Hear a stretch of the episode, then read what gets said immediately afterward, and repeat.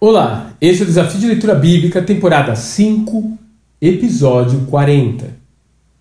Uma numerosa multidão está ali de pé, na praça de Jerusalém, ouvindo atentamente a leitura da Torá, feita por Esdras, o escriba.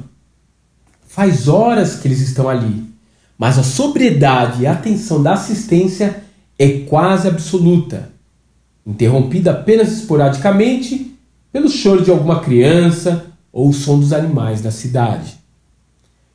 Neemias, sem dúvida, havia alcançado grande êxito em sua ousada empreitada. Os muros haviam sido finalmente reerguidos e as portas instaladas na entrada da cidade. Porém, mais do que reerguer o templo e construir edifícios, Israel precisava reencontrar a sua identidade nacional. E mais do que tudo, restaurar de uma vez por todas a sua aliança com Yahvé.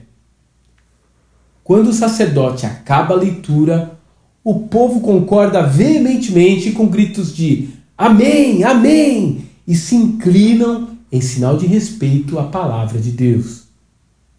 Entretanto, na medida em que os levitas iniciam a aplicação do texto lido, um sentimento de dor e arrependimento toma conta dos presentes. Eles haviam tomado consciência de que os seus pecados como nação haviam sido a causa de todo o juízo e sofrimento que suas famílias haviam passado. Entretanto, em dado momento, Neemias e os demais líderes pedem ao povo que cesse o choro pois agora era o momento de celebrar a graça dada por Deus, a alegria de receber uma segunda chance.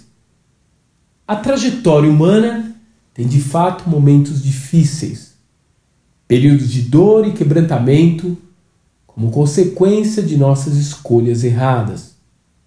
Mas há um Pai que ainda nos espera na porta de casa ele anseia que você se arrependa dos caminhos errados e se volte em direção a Ele.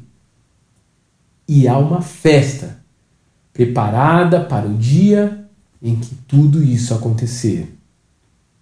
Este dia é consagrado ao Senhor Deus, nada de tristeza ou de choro, pois todo o povo estava chorando enquanto ouvia as palavras da lei.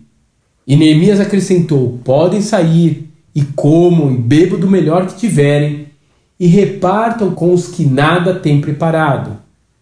Este dia é consagrado ao nosso Senhor. Não se entristeçam, porque a alegria do Senhor é a nossa força. Neemias capítulo 8, versos 9 e 10. Que Deus te abençoe e até amanhã.